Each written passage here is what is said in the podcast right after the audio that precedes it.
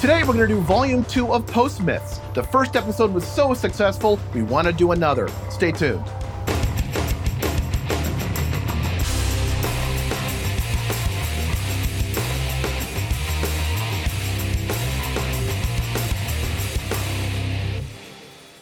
Hello, and welcome to another episode of Five Things, a web series dedicated to answering the five burning tech questions that you have about technologies and workflows in the media creation space, plus tech stuff I dig and how it's used.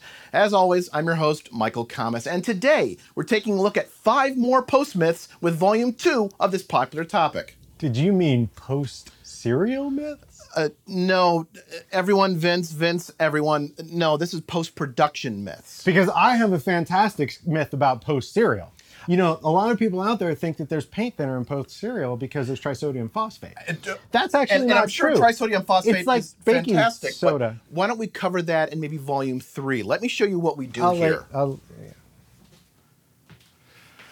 So let's get started with volume two of Post Myths. Now, if you came to my live show, you may have already seen this, but it turns out most people at the shows didn't know this. So here we are. Did you know that you don't have to upload a compressed version of your product to YouTube? You can actually upload much larger files like ProRes and DNX, and YouTube will accept them. Yeah! Of course, who would actually want to do this? Well, I do, mainly because I'm vain and. Let, let's back up.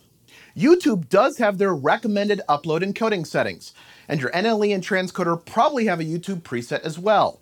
Both of these typically recommend an H.264. However, if you shot in a higher end camera, H.264 is a huge hit in quality from the original file. Plus, no matter what you upload to YouTube, YouTube will recompress it again. Let me repeat that. Whatever you upload to YouTube, YouTube will recompress it. There is no way around it, despite what you see on forums. These presets exist because not only do they make your upload time shorter, but it also taxes the transcoders over at YouTube HQ a little bit less. Think about it. YouTube has over 86,000 hours of video uploaded daily, and all of those files need to be transcoded to the various flavors YouTube can display. So they want to maximize their computing and storage resources. It's a win win. You get a quicker upload, and YouTube can turn around the file faster.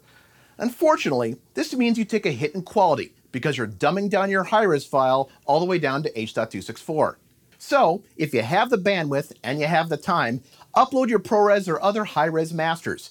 You will see a quality increase, and you can thank me later. Everybody knows that. That's not a myth. I have a myth. That's not a knife.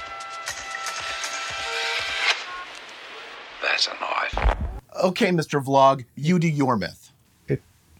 All right. That is false. Those drive cradles were made for technicians to easily mount drives and to clone and dupe several drives at a time. However, I'm seeing them pop up more and more on editors' desks. This is crazy. Bare drives are not floppy disks. You can destroy the drive in many ways. You can shock it, drop it, get it dirty, and wear the connector. The first issue, scariest and most damaging and easiest to do, ESD, or electrostatic discharge. And don't tell me you ground yourself before every touch. Maybe you ground yourself before you remove it from the bag, but then you move about the room, you roll your desk chair, you pick up static. And for the record, just touching metal isn't good enough. You have to touch grounded metal. So the metal legs of your desk ain't gonna do it. The second is a no brainer. You can drop it. Now, maybe you're saying, but I can drop an enclosed drive too. Yes, but even the most basic of enclosures have some form of shock buffer. And if they don't, you should not trust your sensitive data on those either. The most overlooked is finger oils. Touching the circuit board of a drive with your bare hand is going to transfer oil to it. This oil can break down the components, but more likely will become a bonding agent for dust to build up that will insulate components and cause them to eventually heat up and fail. In addition, your finger oils can create electrical connections between components. Lastly, that hard drive connector was never made to withstand many inserts. It was meant to be connected a few times. It's not USB. The more you use it, the more it wears. The cheaper the drive, the less times it can be connected. But Vince, We always have another backup. This one is laughable. I've been to facilities where that backup bare drive is safely stored off-site and a cut needs to go out tonight. You just shocked your bare drive and now you have to spend a few hours of time retrieving the backup. A team of AEs, editors, and producers are on the clock for those few hours of retrieval. Now, I know you're also saying bare drives are cheap and convenient and I don't have to keep track of all of those power supplies. All right, so you're going to start acting like a technician and stand on an anti-static mat with an ESD wrist strap and wear ESD gloves. Plus, you'll keep isopropyl alcohol on hand just in case, right? But even if you did that, drives out of enclosures are still more susceptible to vibration and the drive's little vent holes are more likely to attract dust and dirt. That's right, enclosures have vibration dampening and obviously provide a further barrier to dirt. Bottom line, handling a bare drive is akin to Russian roulette. I, Russian roulette. Uh, hi, everyone. What do you want to uh, talk about, cereal? No, no cereal this time, but I have something that's a little bit more Russian roulette, something that's dangerous and you don't know what's going to happen. So, excuse me for a second. Let's jump into the next myth. Apple makes ProRes, so there's little reason for them to make it available on Windows or Linux, right? Kinda, unless you show them the money. Yeah, Apple developed and owns ProRes, and Apple is very protective over this wonderful codec. See, Apple licenses third parties to use ProRes, and Apple is very selective on who gets this distinctive honor. Normally, it's hardware implementations of ProRes. That is, done on a dedicated hardware chip as opposed to in software. This could be a camera or a capture card. As Apple itself doesn't make any hardware encoders to create ProRes, this wouldn't introduce any potential competition to them. If it is done in software, then it's normally in a software solution which would not otherwise compete with a potential Apple software sale, or is a higher end piece of software that makes buying a Mac to accomplish the ProRes transcode a viable option. Now, there is a market for unauthorized implementations of ProRes on Windows. You've probably seen them advertised on forums while Googling a tech question. Many of these companies are now out of business because Apple lawyers don't mess around. I don't think so. Homie don't play that. On top of that, with unauthorized implementations, there is no guarantee the file will have the same visual quality that an authorized implementation may have. It also isn't guaranteed to play everywhere or have a long shelf life if the creating software disappears. If you're in a post production environment that needs to generate media that goes through QC, you may end up failing QC by using one of these unauthorized apps. Apple maintains a list of Apple ProRes authorized products. Sadly, they don't break it down by OS, so it's not always clear what platform Apple has authorized for that application. So, yes, you can create ProRes on Windows, but it's probably going to be expensive or unauthorized, so choose wisely. That was pretty good, but as usual, you're too technical, and editors don't need to be technical. What? So. Ah! I'm just kidding. Of course, editors have to be technical. Editors today need to know how to edit in every possible NLE on both Windows and OS 10 platforms. At the very least, they need a basic understanding of how the systems work and how data gets in and out of them. In addition, editors need to know the basics of sound cleanup and color correction. This is at a minimum. Editors should also have a thorough knowledge of Photoshop and After Effects. You're saying, what? Vince? You're crazy. I do fine without any of that. And maybe you do. But when a producer needs a problem fixed and the editor in the bay next to you can come to the rescue, who do you think they're going to call back first next season? You need to be a Swiss Army knife. Yes, it's great at cutting, but it can do all this other stuff in a pinch. Today, many producers have smaller budgets and they are looking for one stop shops.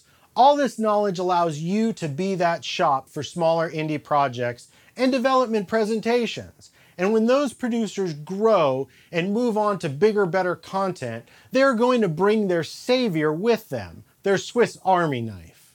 But wait, if I'm going to do all of that, I need more money, right?